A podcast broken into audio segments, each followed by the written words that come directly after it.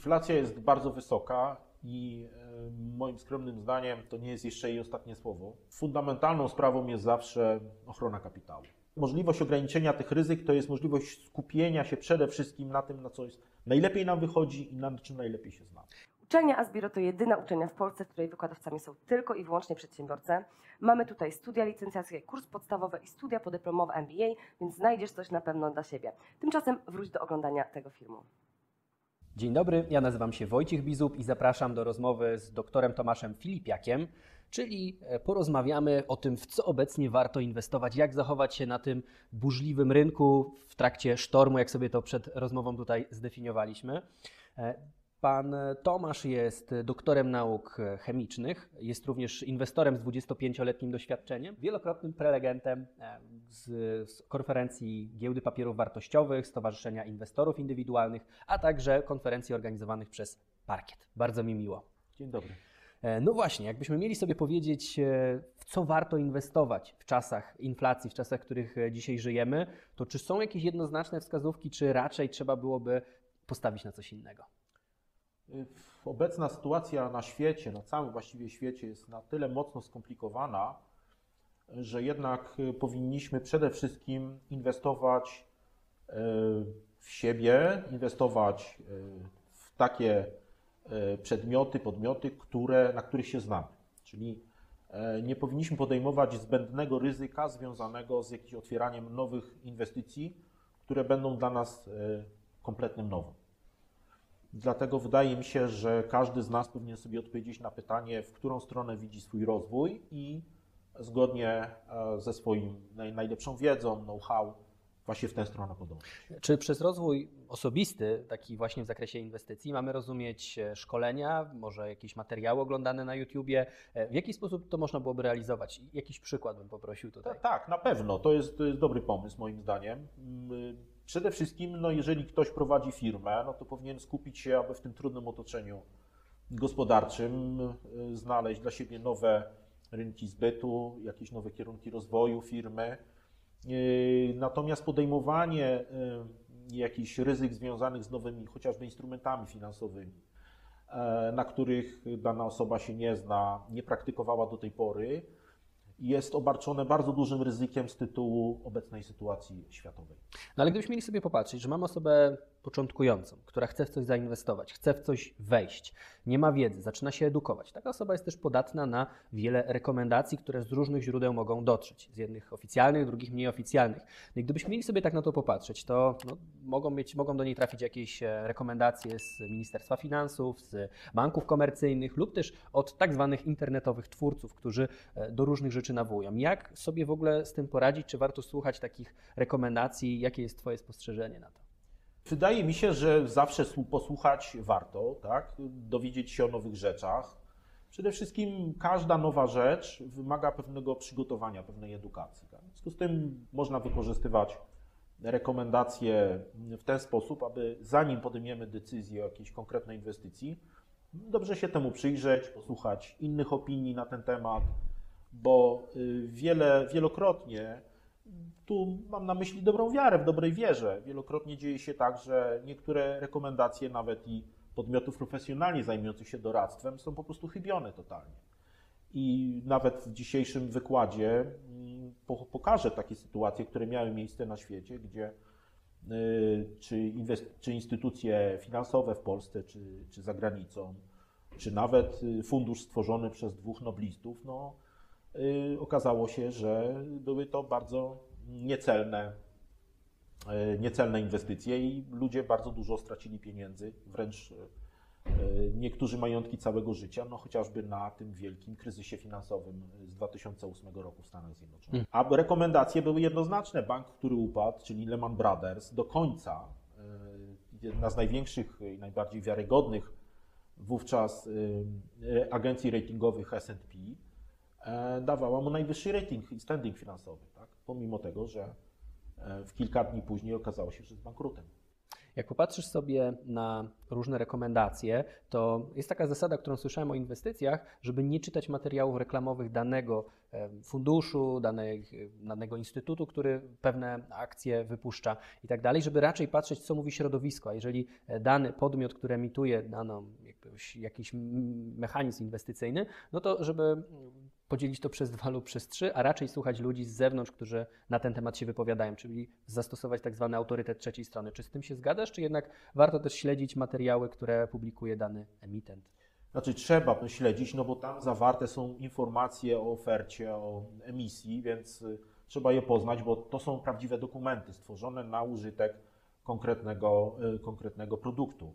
Więc z tym trzeba się zapoznać przede wszystkim. Natomiast no, czy to jest dla nas opłacalne, czy nie, wówczas y, i czy chcemy w to zainwestować, no to możemy szukać odpowiedzi również i w otoczeniu, tak? Y, stosując y, no, taki mm, research właśnie związany z, z konkretną firmą, czy, czy, czy ludźmi z nimi związanymi, z tym, co ta firma osiągnęła do tej pory, jakie są wyniki finansowe e, związane dla klientów, e, związane z, danym, z daną ofertą. Więc to mi się wydaje jak najbardziej istotne. Co dla nas jest dzisiaj opłacalne? Właśnie, myślę, że to jest pytanie, które każdy sobie dzisiaj zadaje, bo w sumie można powiedzieć, że strategie mogą być dwojakie. Jedna może mówić o tym, że jesteśmy za tym, aby zachować kapitał, żeby go jakoś oszczędzić, żeby go jakoś uratować przed inflacją, a druga strategia, bardziej agresywna, mówi o tym, że można na czymś bardzo zyskać, bo gdy jedni tracą, drudzy zyskują. Tak by nam te w- huśtawki tutaj ekonomiczne podpowiadały. Jaką strategię przyjąć na bieżące czasy? Inflacja jest bardzo wysoka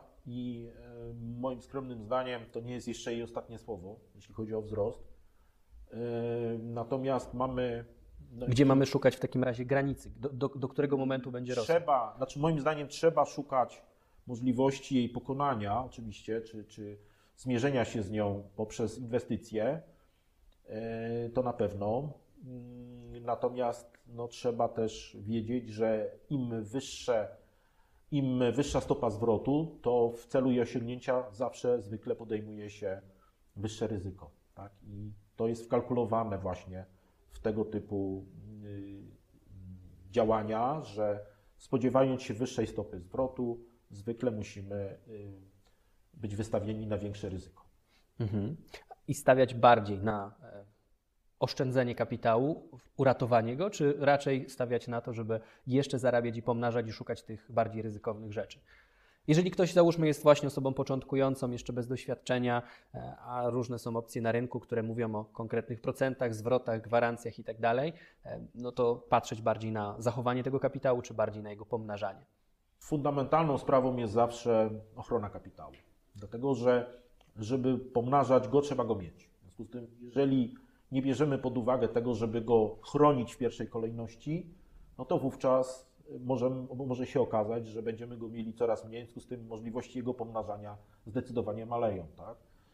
Warren Buffett, jeden z najsłynniejszych e, inwestorów na świecie, mówił, że punkt pierwszy, jego fundamentalna zasada, nie trać pieniędzy. Punkt drugi, patrz punkt pierwszy. A więc tak to kwitował właśnie. Y, Generalnie y, ja bym, tak jak jeszcze raz wrócę do tego, co powiedziałem na początku, generalnie radziłbym w tych trudnych czasach skupić się na zagadnieniach, które są są nam znane. Mhm. To jest jedno z narzędzi minimalizacji ryzyka. Drugim narzędziem jest dywersyfikacja, żeby też nie wkładać wszystkich jajek do jednego koszyka. E, I jaka jest odpowiedź tutaj, jakie ryzyka w ogóle czekają dzisiaj na inwestorów, z czym mogliby oni się zmierzyć właśnie na tych rynkach finansowych, z czym muszą się zmierzyć właśnie na tym, e, w trakcie tego sztormu finansowego? Co, co niemiara jest tych ryzyk, bo to są ryzyka wzrostu stóp procentowych, ryzyka walutowe, jeżeli chcemy inwestować w instrumenty z innej strefy walutowej. To są no, ryzyka zmienności wynikające z napływających informacji już y, politycznych, geopolitycznych, y, militarnych. Y, To są również ryzyka związane z mm, no, ogromną rolą banków centralnych i zachowaniem banków centralnych w, w, w obecnej sytuacji.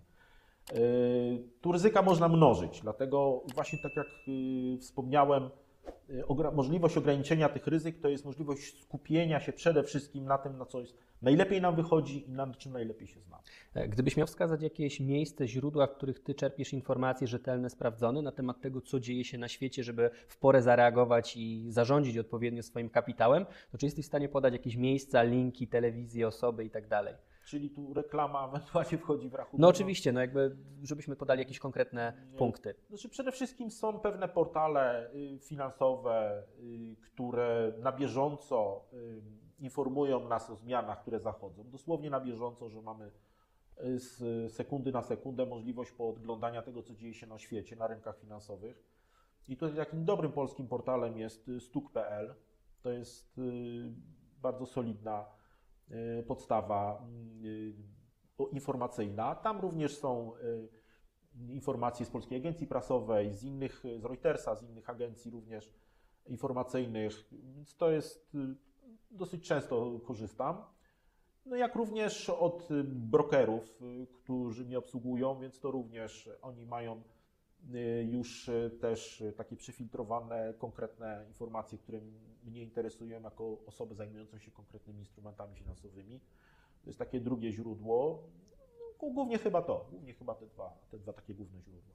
I teraz na sam koniec, bo tutaj chcielibyśmy już zmierzać do finału, żeby sobie podsumować rzeczy. Jakie są Twoje sposoby na zarządzanie kapitałem? Czy taki Twoje mechanizmy, Twoje gdzieś tam kroki? Przede wszystkim to jest określenie ryzyka, które podejmuje każdorazowo przy inwestycji.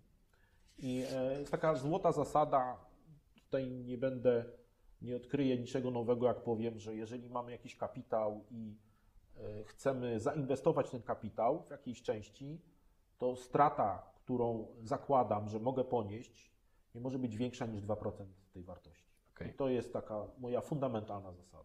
Myślę, że to jest bardzo konkretna informacja. Dziękuję za tę wartościową rozmowę. Jednocześnie pytanie do naszych widzów, w co Ty inwestujesz dzisiaj swoje pieniądze? Może podzielisz się jakimiś swoimi rozwiązaniami, narzędziami, które zwróciły na Twoją uwagę właśnie w bieżącej sytuacji. E, Zachęcam do zostawiania łapek w górę, subskrypcji, a także zostania z nami do na poczet kolejnych wywiadów. Do zobaczenia.